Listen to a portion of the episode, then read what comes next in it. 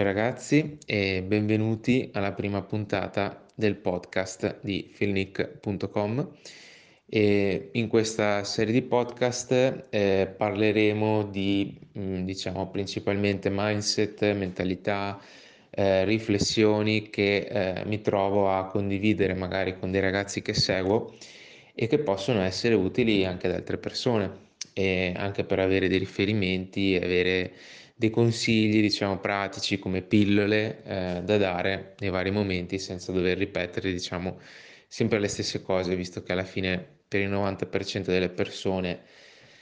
i consigli sono sempre gli stessi. E partiamo quindi a bomba con il primo, ovvero eh, il mostrarsi deboli, il mostrarsi fragili, il mostrarsi mh, mm, magari incapaci, eh, dei falliti, ehm, o comunque insomma le prime armi oppure eh, sottone, eh, quindi quello che sta soffrendo magari per amore per un'altra persona, oppure eh, che effettivamente non è capace nel proprio lavoro, ok? Che quindi non riesce a ehm, consegnare in tempo, non riesce a fare qualcosa di qualità, eccetera, eccetera. Allora, questa eh, capacità, quindi questa mh, mm, proprietà di una persona di mostrarsi fragili è sicuramente fondamentale sia nelle relazioni sia nel lavoro. Il motivo principale è che le persone che non riescono a eh, vivere questo tipo di emozione, questo tipo di sensazione, di scenario, tendono a essere arroganti, a essere eh, quel tipo di persone della serie so tutto io, ti faccio vedere io come si fa, eh, ti insegno io anche il limite del senza senso, quindi parliamo di persone che addirittura magari con pochissima esperienza si permettono di venirti a insegnare il tuo lavoro, a correggerti, a dirti che stai sbagliando, a ehm, insomma avere qualcosa da dire nei tuoi confronti. Allo stesso tempo sono quel tipo di persone che non riescono a recepire i feedback. Magari vorrebbero recepire il feedback, ma eh, fanno di tutto per non accettare il punto di vista dell'altra persona. Ora ricordiamoci che ci sono due tipologie di feedback, uh, un tipo di feedback diciamo aggressivo e un tipo di feedback costruttivo. Uh, il mio consiglio è di riuscire ad accettare entrambi, uh, entrambe queste tipologie di feedback. Um, Facciamo un esempio pratico, quindi un esempio potrebbe essere Filippo usa un microfono di più alta qualità per fare questo podcast, per aumentare la qualità dell'audio, eccetera, eccetera. No? Allora, alla fine, questa tipologia di consiglio è un consiglio costruttivo, quindi io ti do un consiglio che ti permette di migliorare in questo, in questo ambito però non è intriso, diciamo, di un attacco personale, giudizio, eh, voglia di sminuire l'interlocutore, eccetera. Un consiglio invece, eh, un feedback, diciamo, negativo che distrugge l'interlocutore può essere tipo eh, guarda Filippo che solo un fallito farebbe un audio per un podcast con un microfono non professionale, oppure eh, si vede che sei un poveraccio perché la qualità degli audio dei tuoi podcast fa veramente cagare. Ok? Entrambi sono dei consigli, quindi dei feedback, mm, stanno sottolineando una problematica, un qualcosa da migliorare, però uno ovviamente punta a demolire l'autostima dell'interlocutore, mentre l'altro ha l'obiettivo solo di dare valore, quindi di mm, far capire alla persona che potrebbe migliorare se stessa e la qualità di quello che produce. Ok? Comunque, in ogni caso, quindi che sia un feedback positivo o negativo, o comunque insomma, più che positivo o negativo, eh, costruttivo o aggressivo, noi dobbiamo essere in grado di recepire entrambi i feedback e, eh, tra virgolette, e anche eventualmente fare un mea culpa, un dire sì, ho sbagliato, mi dispiace, effettivamente è colpa mia, nel momento in cui eh, qualcosa non è all'altezza delle aspettative, quindi quella cosa non va bene per lo scopo per cui era stata pensata. Ok? Ora, perché le persone uh, non riescono a mostrarsi deboli, a mostrarsi fragili, a mostrarsi incapaci, eccetera, eccetera? Perché c'è la uh, concezione che questo tipo di scenario, questo tipo di uh, situazione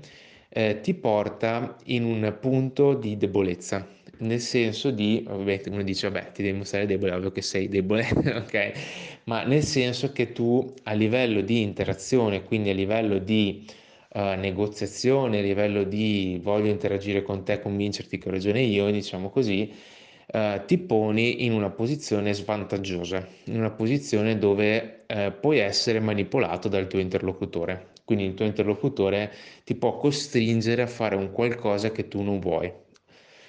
Quindi, detto in altri termini, se io ho una personalità che tende molto a essere eh, controllante, ok, si dice frame controlling, quindi che vuole in, controllare il frame, quindi la cornice, la tipologia dell'interazione, quello che si andrà a fare, è ovvio che io eh, tenderò a rifiutare eh, qualsiasi tipo di feedback costruttivo o aggressivo che sia per cercare di mantenere la mia realtà, per cercare di eh, vedere le cose come le voglio io. Ok? Ora, ci sono ovviamente vari motivi per cui una persona è così. Eh, uno di questi eh, può essere anche banalmente il ehm, non ho a disposizione abbastanza energie per far fronte al tuo punto di vista ok?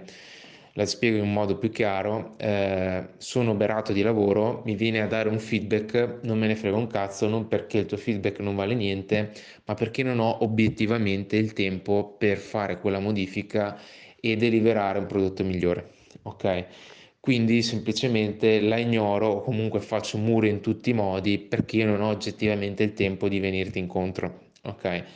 eh, molto spesso mi rendo conto che ehm, accettare il punto di vista degli altri eh, ti viene da dire di no non tanto per il fatto che sia meglio o peggio rispetto al tuo, ma perché effettivamente ti costerebbe del lavoro fare quella modifica e tu o non hai voglia o non hai tempo o non hai banalmente la testa per farla, perché magari sei già iperstressato. Ok? Quindi una persona che ehm, tende a non essere collaborativa quindi che tende a essere incapace di mostrarsi fragile, mostrarsi debole, a aiutare gli altri, eccetera, molte volte non è tanto che ha questo tipo di problema qua, ma ha il problema che non riesce a stare dietro con il carico di lavoro eh, che sta affrontando. Ok? Quindi questa cosa potrebbe essere connessa a un problema ancora più grande, cioè a una falsa percezione del proprio valore, di quello che noi effettivamente valiamo a livello di seniority, a livello di stipendio che stiamo chiedendo, eccetera. E quindi eh, noi ci vendiamo come super senior, eccetera, eccetera. In realtà eh, magari sono due anni che abbiamo fatto un altro lavoro, oppure abbiamo cambiato un'azienda, ma questa azienda lavora in modo completamente diverso, eccetera.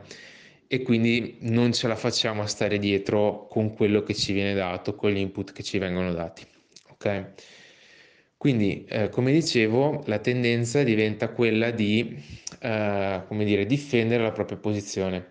eh, non mostrarsi deboli, non mostrarsi attaccabili, non mostrarsi che sia sbagliato perché si ha paura che facendo così uno dica vabbè alla prima te l'ho fatta passare, alla seconda pure, alla terza ti licenzio. Quindi se io riesco a convincere il mio interlocutore che io ho ragione, non mi può dire che è la seconda, la terza volta che sto sbagliando che mi deve licenziare. Ok? Nel pratico in realtà fare così è molto molto molto sconveniente, anche a livello di eh, lavorativo. Ora io parlo di livello lavorativo perché se la tua ragazza ti molla, mh, mm, 9 su 10 è brutto, però mh, mm, mangi lo stesso domani, insomma, se invece perdi il tuo lavoro è una bella bega, ok? Eh, rischi di non avere un tetto sulla testa, insomma, quindi mm, secondo me è un pelino più grave, ma diciamo la cosa è abbastanza equivalente, poi lo vediamo. E, mh, comunque dicevo, ha molto più valore invece mostrarsi fragili, mostrarsi um, non all'altezza magari di quello che è il compito, ok? E dire hai ragione, mi dispiace, eh, effettivamente non era all'altezza delle aspettative, effettivamente ho consegnato in ritardo, effettivamente questa cosa qua l'avrei potuta fare meglio, avrei potuto seguire il tuo feedback, la prossima volta cercherò di fare come mi stai dicendo, oppure farò anche de- magari del lavoro extra per riuscire a consegnare in tempo oppure prima possibile una modifica con questa cosa che mi stai chiedendo. Ok? Mi ricordo una volta che eh, ci fu un ritardo con un rilascio di un'applicazione Android, ehm, fu una con causa di eventi, semplicemente era la prima volta che pubblicavamo l'applicazione e per qualche motivo Google eh, ci ha chiesto una settimana di, di attesa, cosa che sugli aggiornamenti normalmente non succede e quindi essendo abituato a fare sempre aggiornamenti, era la prima volta che pubblicavo un'app nuova da zero da anni, non avevo pensato a questo fattore qua e quindi c'era stato un ritardo di una settimana. È ovvio che in quel caso lì non è propriamente colpa mia perché di fatto non lo sapeva nessuno, però essendo l'unico sviluppatore senior in quel momento della compagnia, mi dissero, beh, è colpa tua, ok? Perché eh, sei tu che non hai fatto le cose fatte bene. In quel caso, dentro di me, io pensavo, boh, non, non ho fatto niente di male, cioè semplicemente non sapevo una cosa che eh, non sapeva nessuno, ok? E probabilmente chiedendo a molti altri senior non avrebbero saputo neanche loro perché come me non si erano trovati recentemente a pubblicare un'applicazione da zero. Nonostante questo, eh, essendo che quella cosa lì era responsabilità mia, che ero io l'unico senior Android nell'azienda, che era un qualcosa che avevo seguito io, eccetera, eccetera, era comunque un qualcosa che era in capo a me, quindi eh, ho comunque detto hai ragione, mi dispiace, è colpa mia, non succederà più e prossima volta prima di fare qualsiasi tipo di azione, insomma, dove ad alto rischio, diciamo, mi informo bene e verifico le deadline, verifico la documentazione, eccetera, in modo tale da avere dei dati effettivi chiari in mano. Ok? Questa cosa qua, da parte di quello che al tempo era il mio responsabile, fu apprezzata perché comunque aveva fatto capire che ehm, come dire, avevo riconosciuto l'errore e soprattutto che eh, mi sarei attivato in futuro per comportarmi in modo diverso per fare in modo che questo errore non avvenga più. Se io non l'avessi riconosciuto come errore, il mio responsabile avrebbe avuto un problema perché avrebbe detto cazzo in futuro devo stare attento perché questo deficiente qua potrebbe fare di nuovo la stessa cagata perché è uno che non presta attenzione alle cose. Ok? Quindi per questo motivo eh, aver, ehm, come si dice, ammesso il fatto di aver fatto un errore anche se nel pratico è molto contestabile, cioè è una cosa dove dici sì ok hai fatto un errore però l'avrebbero potuto fare tutti eccetera, ha portato a sgonfiare molto la situazione, tanto da far arrivare al mio responsabile a dire Ok, però effettivamente pensandoci meglio è un qualcosa che potevamo eh, notare tutti del team mobile, era un qualcosa che avremmo dovuto fare più attenzione tutti e eh, prossima volta effettivamente anche noi avremmo dovuto fare una verifica più accurata. Ok, l'ha fatto forse perché si è reso conto che magari era un po' eccessiva eh, quella critica nei miei confronti perché obiettivamente potevo fare fino a lì, ma questo per dire che nel momento in cui noi ci assumiamo le colpe e chiediamo scusa e riconosciamo il nostro errore, per quanto, ripeto, magari a volte non è poi così netto e così effettivamente chiaro che è colpa tua, le persone tendono a fare il contrario, quindi a dire ok, bene, questa persona è consapevole del fatto che doveva fare di più, ehm, quasi non dico che si sentono in colpa, ma cercano di farti di tranquillizzarti, di dire che va tutto bene, che allora, dopo, dato che l'hai messo che siete di nuovo amici, tra virgolette, e che quindi di non preoccuparti, che le cose succedono, eccetera, eccetera. Quindi è molto più probabile che un atteggiamento così ti porti a un vantaggio a livello relazionale, quindi una posizione di forza, tra virgolette, nel senso che non che tu stai dominando sull'altro assolutamente, ma nel senso che l'altra persona ti rispetta, l'altra persona capisce che sei una persona affidabile e non perde quella stima che potrebbe aver avuto prima di te e che potrebbe perdere nel momento in cui tu invece fai di tutto per negare, insabbiare, nascondere un tuo errore perché hai paura di ammetterlo. Ok? La stessa cosa vale eh, sia a livello relazionale che con gli amici. Quindi ho paura di mostrarmi in palestra che alzo pochi chili, piuttosto che ho paura di mostrare alla mia ex che sono ancora innamorato di lei, che ancora la penso, che sono debole, che il fatto che lei mi abbia mollato mi ha fatto stare male, mi ha fatto soffrire, eccetera, eccetera. Ok? Uh, l'errore che fanno in tanti e che fa praticamente chiunque è far vedere che stai uscendo con un'altra, che quell'altra è più figa di lei, eh, fare le frecciatine, ehm, non lo so, ehm, o comunque un qualsiasi cosa che le fa capire che sei molto meglio di lei, che adesso lei è completamente dimenticata, non ci pensi più, eccetera. Abbiamo fatto tutti, ci sta, ok? E ovviamente questo tipo di atteggiamento è completamente deleterio, ok? È inutile dire che anche l'atteggiamento opposto, quindi andare sotto casa piangendo in lacrime con i fiori eh, il giorno dopo che ti ha mollato, non è che porti a molto, ovviamente, eh, nella maggior parte dei casi. Però, perché, eh, cioè, paradossalmente, però potrebbe funzionare più questo che non l'atteggiarsi a capo del mondo, a Mega Bomber che adesso le tromba tutte ora che è single e invece tu povera sfigata che mi hai mollato, ok? Eh, perché? Perché partiamo dal fatto che se una ragazza ti molla vuol dire, diciamo, è un po' quel discorso che dicevamo prima del feedback negativo, ok? Del feedback ehm, più che negativo molto aggressivo, cioè un feedback che ha come focus quello di andare a distruggere completamente la tua autostima e dirti guarda tu non vai bene per me, ok? Ora, quello che sta dicendo la ragazza 9 su 10 non è tu sei sbagliato, non vai bene per me, fai schifo, eccetera, eccetera, perché se fino a ieri stavi assieme a lei, perché ieri andava tutto bene, invece adesso non va più bene, o perché tre mesi fa eri adatto a lei, adesso non lo sei più, cos'è, all'improvviso hai perso 3 milioni di euro, cioè tuo valore, quello è lei più o meno è in linea con quello che sei tu, è ovvio che potrebbe aver trovato un altro per cercare, diciamo, quella, quel traghetto che la porta via dalla relazione, ok, però diciamo che tendenzialmente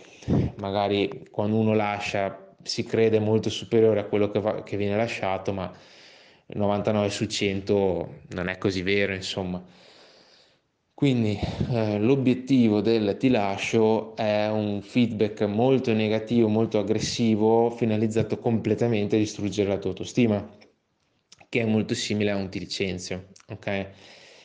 Ora, quello che noi dobbiamo fare, quindi anche in questo caso, è pensare ehm, che è semplicemente un feedback, che quindi abbiamo sbagliato qualcosa, che c'è qualcosa a livello relazionale che non ci ha portato a una crescita, a un miglioramento, a un voglio stare con te, a un sono felice assieme a te, ma un qualcosa per cui quella persona ha detto no, io voglio andarmene, perché tu mi stai danneggiando, perché tu stai creando dolore, eh, oppure mi, mi si è reso conto che ha fatto delle scelte che poi si sono rivelate essere sbagliate a causa tua, ok? Quindi non so, sono rimasta a casa per mesi, per anni senza allenarmi, sfondandomi di canne, eccetera. Adesso faccio schifo e quindi mi sono reso conto che è colpa tua perché mi hai messo te in testa le canne, o se tu che cercavi di tenermi in casa perché avevi paura che andassi con un altro, non lo so, sto dicendo cose così a caso degli esempi però insomma può aver identificato un qualche tuo atteggiamento che secondo lei l'ha fatta stare male, che comunque l'ha fatta peggiorare, che l'ha fatta essere triste, che l'ha impedito di essere felice e che quindi quell'atteggiamento è il motivo per cui ti ha lasciato. Ok? Ora, quindi qual è la cosa migliore da fare? Allora, diciamo che se soprattutto parliamo di una relazione a lungo termine, quindi una relazione che magari è esistita per 5 anni, per 2 anni, per 7 anni, qualcosa del genere, è molto difficile che lei non torni prima o poi, ok? Mentre se parliamo di una relazione che è durata un mese oppure boh, ci hai fatto sesso un paio di volte, allora lì magari effettivamente non è una questione di siamo circa allineati, eccetera, eccetera, quello che ho detto fino adesso, ma semplicemente, boh, magari lei boh, per qualche motivo voleva fare sesso, ha scelto te, non, non eri realmente in target, ma sì, era un po' così e ciao, quindi magari non hai sbagliato niente, ok? Quindi in quel caso lì può essere tutto e niente, però se parliamo invece di una relazione a lungo termine, diciamo è molto difficile, ma anche solo di 3-4 mesi, molto difficile che lei non torni, non, non faccia così per vedere insomma se hai capito, se hai cambiato qualcosa, ok? Se si è sbagliata, eccetera, eccetera. Quindi eh, mostrare debolezza, mostrare dolore, mostrare ehm, diciamo che eh, si è sbagliato, ok? è effettivamente la cosa giusta da fare. Quindi fare un discorso tipo, non lo so, ho riflettuto sulla nostra relazione, mi sono reso conto che questo e questo atteggiamento effettivamente ti hanno fatto soffrire, che questa e quest'altra cosa effettivamente non sono state adeguate nei tuoi confronti, che eh, mi sono comportato male eh, per te facendo XY e che quindi effettivamente hai fatto bene a lasciarmi perché mh, comprendo che questi atteggiamenti ti abbiano fatto soffrire e questa cosa qua mi dispiace enormemente, ok? È ovvio che il mio consiglio è di non arrivare mai a questo punto, questa cosa qua vale sia a livello relazionale che a livello lavorativo ed è il motivo per cui per esempio noi nella mia azienda, ma un qualcosa che è comune, che consiglio a tutti, facciamo settimanalmente i one to one, quindi che è una cosa che ha senso fare anche a livello relazionale cioè che una volta a settimana c'è una sorta di checkpoint in cui vai a parlare col tuo responsabile che lui ti chiede come va, come non va, quali sono i problemi, quali sono le cose che ti bloccano, eccetera, eccetera. Quindi prima ancora che tu possa, diciamo, crearti il problema, crearti la motivazione per dire sai cosa, vado a cercarmi un altro lavoro, questo problema, questa motivazione viene immediatamente disinnescata. È ovvio che da parte del tuo responsabile come ovviamente il mio fa molto bene, ehm, ci deve essere la capacità anche di saper dire io ho sbagliato, ok? Eh, effettivamente questa cosa avremmo potuto farla meglio, ok? Recentemente ho dato un feedback dicendo guarda ci serviva un dispositivo con queste caratteristiche, però non ci è stato dato e quindi è ovvio che fare la modifica che mi hai chiesto è, è stato molto difficoltoso eh, se vuoi che in tempi brevi risolviamo questo problema ci serve questo dispositivo a tutti i costi, ok? E lui si è reso conto e ha detto, cavolo, hai ragione, effettivamente avremmo potuto chiederlo prima, cioè, in realtà lui l'aveva già chiesto, però mh, purtroppo l'azienda per vari motivi aveva rallentato il processo. E ha detto, sai cosa, mi è venuta in mente un'idea su come potremmo provare a accelerare le cose. E infatti il giorno dopo ha risolto la questione e accelerato la cosa ed è arrivato prima possibile insomma questo dispositivo. Ora, al netto del fatto che arrivasse prima o, me, prima o dopo, già solo il fatto che lui avesse riconosciuto che, cavolo, effettivamente mi aveva messo in una condizione di difficoltà nel fare il mio lavoro e che quindi si fosse attivato nel cercare il più possibile per quello che gli era, insomma, concepibile di riuscire a risolvere il problema, ti fa capire che questa persona sta giocando per la tua squadra, che non ha paura di dire, guarda, ok, effettivamente eh, potevo fare meglio, hai ragione, adesso mi attivo, ok? E invece che cercare di difendersi dire no, guarda che ho fatto il massimo, guarda che meglio di così non si può, guarda che l'azienda già sta facendo il massimo per te, cosa pretendi? E cavolate di questo genere che ovviamente non competono al mio responsabile, ma che invece molte persone tendono a fare perché hanno paura di mostrarsi deboli, mostrarsi fragili, mostrarsi inadeguati per la posizione perché magari sono appena stati promossi e, e che quindi insomma rendono anche quella persona più umana. Ok? Concludo col dire che è proprio quello che eh, sbagliano in molti nel momento in cui vogliono vendere un prodotto, che vogliono vendere eh, anche una coaching o comunque che vogliono eh, porsi come immagine, ok? Nel momento in cui eh, creano un personaggio che può essere nei social media, che può essere online, eccetera, no? Eh, molti creano un'immagine di invincibilità, di sono tutto io, eh, non sbaglio un colpo, io sono il mega professionista che non sbaglia mai niente, sono fortissimo, eccetera, no? e magari alcuni sono quasi così, quindi sono veramente tanto forti e quindi le volte che cascano, le volte che cadono sono così poche che riescono a non parlarne, nessuno se ne accorge, ok? Però cosa succede? Che queste persone qua tendono ad avere eh, comportamenti manipolatori, ok? Cioè fanno così perché in realtà vogliono venderti una realtà che non esiste, ok? Eh, questo magari è tipico dei crypto guru oppure dei mh, mm, quelli finti fake milionari di Dubai, queste persone qua, dove ti fanno vedere che sono sempre ricchi, va tutto alla grande, che sono sempre felici, che devi comprare da loro, eccetera, eccetera, no? Eh, poi ci vai a parlare, ti dicono che sono sommersi dei problemi, che magari hanno i fornitori che non li pagano, cioè che, che vogliono essere pagati e non hanno i soldi per pagarli e cose di questo genere qua. Ora è vero anche il contrario, cioè che ci sono quelli che si lamentano ogni 3x2 sono esasperanti, quindi per carità, però eh, il far vedere che sbagli qualcosa, che non ce la fai, che anche tu hai dei difetti, che eh, quelle stesse cose che sto insegnando effettivamente fino a ieri le sbagliavi anche te perché anche tu eri un povero pirla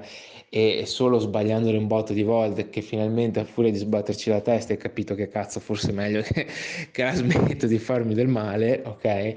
ehm, questa cosa qua ti rende anche più umano, cioè le persone ti percepiscono come più vero, come più autentico. Questa cosa qua, se tu vuoi mh, mm, fare con, conquista, diciamo, con una, vuoi conquistare il cuore di una ragazza, diciamo, è molto utile perché eh, molti ragazzi si pongono come sono il più figo del mondo, sono perfetto, sono invincibile, però poi mh, mm, non è la verità e molte ragazze quando eh, uno si pone così fiutano il fatto che è tutto finto, che mm, sta cercando di manipolarle solo per fare sesso con loro, eccetera, eccetera, e quindi ti, già ti scartano. È la stessa cosa che può succedere nel momento in cui tu fai un colloquio di lavoro.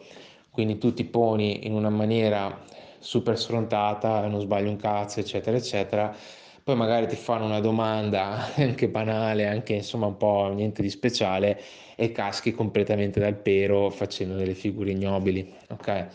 Porsi un attimino con più umiltà e dire ok, io sono bravo, sono un professionista, sono il fatto mio, però allo stesso tempo mi rendo conto di non sapere tutto e che potrei sbagliare e però in quel caso sono anche pronto a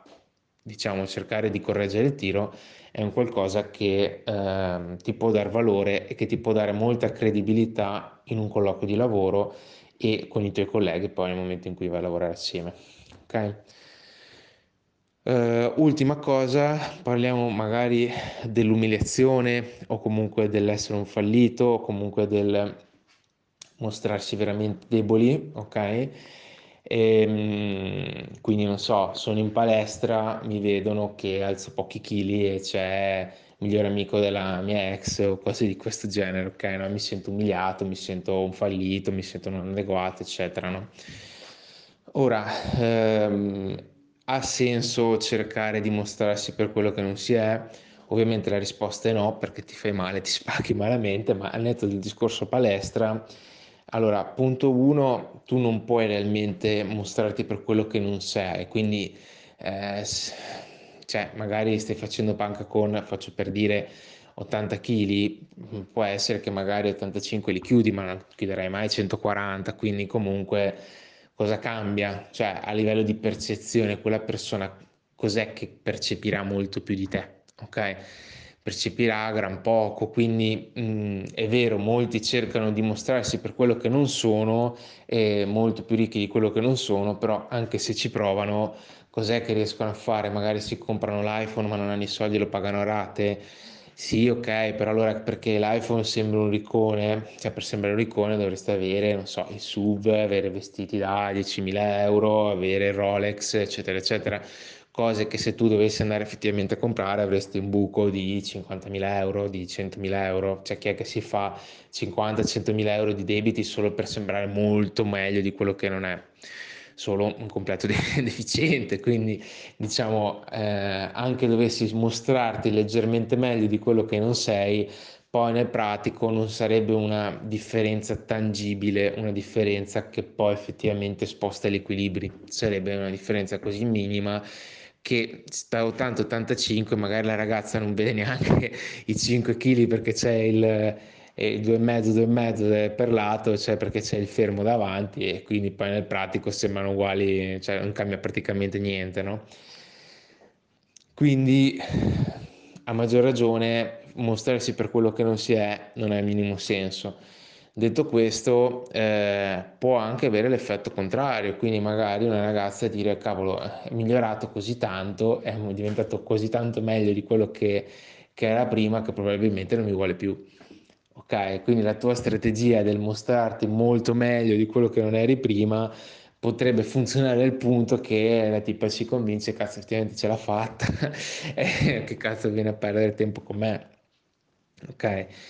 Quindi ripeto, non dico che bisogna sembrare dei falliti assolutamente, però eh, cioè, questo può valere anche in realtà a livello di eh, colloquio, quindi magari io mi mostro molto più professionale, molto più bravo di quello che non sono e l'azienda decide di non assumere perché dice cavolo ma tu chiedi questo stipendio qua e sei così tanto bravo, evidentemente se io non sto cercando uno così bravo perché magari mi accontento di qualcosina in meno, probabilmente posso trovare uno che è meno bravo di te e spendere 10-15k in meno, ok? Quindi allocare meno ancora budget di quello che aveva. Magari il budget ce l'avevano, ma semplicemente ha detto, boh, ma non mi serve una figura così tanto senior, così tanto brava, ok? Quindi può, può succedere, mi è successo in passato situazioni di questo genere qua. Quindi come al solito, eh, mostrarsi di più di quello che non si è eh, non ha senso perché comunque le persone che sono effettivamente in target potrebbero percepirci come non in target, come troppo eh, se ci credono, eh, oppure viceversa dire ok, tu in realtà sei in target, però sei un fallito che stava mm, diciamo giocando una parte, quindi in ogni caso ti percepiscono o come superiore, quindi fuori, oppure come inferiore e quindi mh, mm, non vogliono avere a che fare con una persona manipolatrice che comunque ha questa tipologia di atteggiamento. Ok? Quindi spero di averti dato mh, mm, diciamo un po' un'idea, un, un excursus, un, insomma una serie di ragionamenti sul tema mostrarsi debole, mostrarsi eh, fragile, eh, fallito, eccetera, eccetera, alle persone. Tra l'altro discorso fallito, diciamo, è un qualcosina ancora di ulteriore, no? Perché uno dice, eh, però se io dico che ho fallito, che quindi ho chiuso un'azienda, che mi hanno licenziato, che sono stato fermo 4-5 mesi, eccetera, eccetera, allora non mi assumeranno mai. Anche quello in realtà è un, una falsità, nel senso che quello che vogliono le persone è, ok, hai fallito male, quindi vuol dire che hai sbagliato tanto ma tu hai capito perché hai sbagliato tanto oppure no? Ok? Quindi hai realizzato il motivo per cui sei rimasto completamente bloccato per mesi oppure non l'hai capito? Ok? È questo che vogliono sapere le persone, perché se sei ancora bloccato lì, e magari lo sei effettivamente, allora non funziona un cazzo, no? Perché ti senti, perché hai fallito, sei arrivato lì perché ti senti sbagliato, ok? Per qualche motivo ti senti sbagliato, quindi prima di tutto devi capire perché ti senti sbagliato e togliertelo e 9 su 10 perché ti senti sbagliato e non lo è così, perché tu pensi di aver fatto un qualcosa di terribile, un qualcosa, non lo so, che solo te hai fatto, adesso questo è incontrovertibile, non, non lo puoi cambiare e che quindi quella cosa lì ti macchierà in modo indelebile la tua carriera, no? Ok? Quando invece realizzi che le persone sbagliano e le cose succedono, eh, poi ovviamente bisogna capire nel pratico e la situazione specifica, però vabbè, eh, quando insomma realizzi questa cosa qua, il recruiter vorrà solo sapere se effettivamente sei in grado di svolgere quel lavoro oppure no e se effettivamente hai superato queste difficoltà, che quindi sei ritornato, diciamo, pronto a eh, riprendere le sfide, qui non hai l'autostima distrutta sostanzialmente, ma hai ripristinato questo problema a livello di autostima e che quindi puoi riprendere a lavorare. Ok? È ovvio che per alcuni potrebbe essere un red flag, quindi per alcuni dicono no, guarda te, questo a prescindere no, però vuol dire che sono aziende che comunque hanno, come dire, un, un profilo molto alto, quindi per qualche motivo già eri un profilo dubbio, quindi un profilo che era, non dico poco interessante, ma comunque a pelo e quindi trovano una scusa con cui scartarlo. Se invece sei effettivamente una persona che ha tantissime competenze e ha fatto semplicemente un, un inciampo, ok, solo un, uno sfigato direbbe no, aspetta, non lo prendo, anche se è ipercompetente, bravissimo in quello che fa e il colloquio ha spaccato di brutto solo perché magari per tre mesi eh, non ha lavorato o quantomeno è stato licenziato nel lavoro scorso, ok? Però avendo avuto a che fare con persone che poi sono state licenziate, diciamo che 9 su 10 sono proprio questo tipo di persone, cioè persone che non sono capaci di mostrarsi fragili e quindi collaborative e quindi eh, cambiare magari ehm, il loro punto di vista anche solo per cercare di venire incontro agli altri e che quindi sono state licenziate proprio per questo motivo qua e quindi vengono ripetutamente magari licenziate o perdono lavoro o devono cambiare azienda o si trovano sempre in difficoltà e questo tipo di persone poi nei colloqui lo, lo vedi subito perché sono quel tipo che spara a zero sui colleghi precedenti, ti dice che hanno dei falliti, che non capirono un cazzo, che volevano fare sempre il lavoro male come pensavano loro, invece loro avevano questa idea geniale, nessuno li capiva e questa tipologia di persone 9 su 10 eh, diciamo hanno questo atteggiamento poi in fase di colloquio Bene, come stavo cercando di, di, chiudere prima, direi che chiudiamo adesso, quindi spero che questo podcast ti sia stato utile, ti abbia dato dei, um, delle riflessioni. E, um, in realtà non so se su queste piattaforme puoi lasciarmi dei commenti, ma in caso puoi trovarmi insomma su Instagram come filnic90, scritto con la K senza la C, e, e scrivermi insomma in privato tue, i tuoi commenti e eventualmente insomma farò delle risposte o nelle storie o come magari altri podcast ancora. Spero quindi che ti sia piaciuto e alla prossima puntata.